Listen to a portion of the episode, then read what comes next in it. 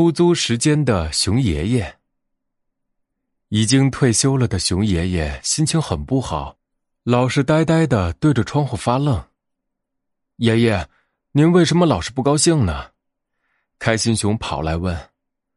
因为我的时间太多了，熊爷爷叹了口气，我不用工作了。时间太多了，这可真是太奇怪了。对开心熊来说，时间实在是不够用啊！去果园摘果子吃吧，刚吃了两个，妈妈就说：“快走，来不及去学校了。”去花田采花吧，刚采了一把，爸爸就说：“行了，还要去画画呢。”去灌木丛捉迷藏吧，才刚玩了一会儿，老师就说：“好了，咱们去学唱歌了。”真的。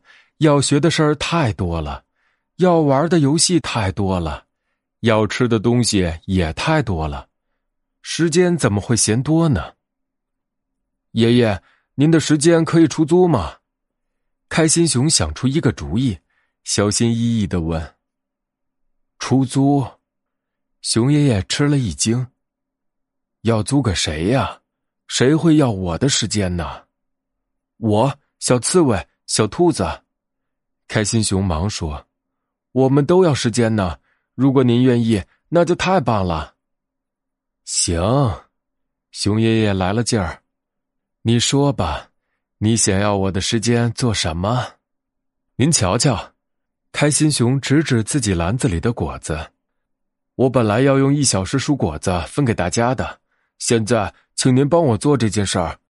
至于租金，就是您可以留下一份果子，行不行？行啊，熊爷爷觉得这事儿很有趣，开心熊高兴的放下篮子走了。这一天，他多摘了好多好多果子呢。熊爷爷，听说您出租时间，小兔子听到消息也跳来了。对呀，闻着鲜花的熊爷爷忙点头。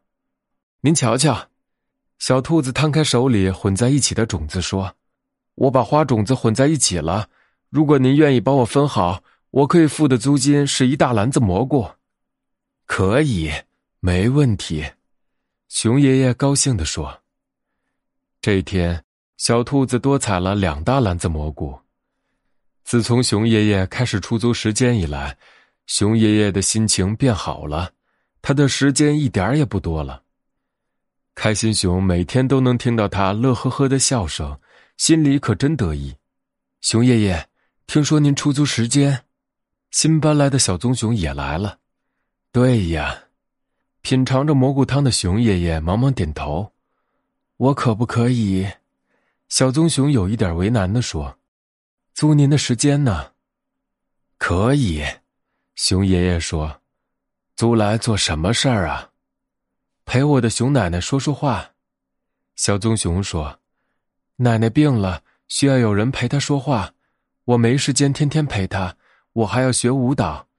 租金的话，能不能说我天天跳一支新的舞蹈给您看呢？嗯，好。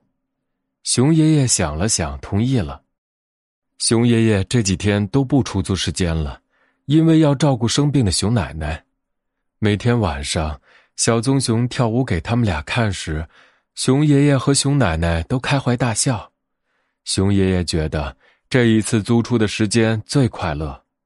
很快，熊奶奶的身体好了，熊爷爷却不再出租他的时间了，因为他和熊奶奶说好，以后他把时间全租给熊奶奶，熊奶奶也把时间全租给他，他们俩一块儿去帮帮大伙儿，不收租金了。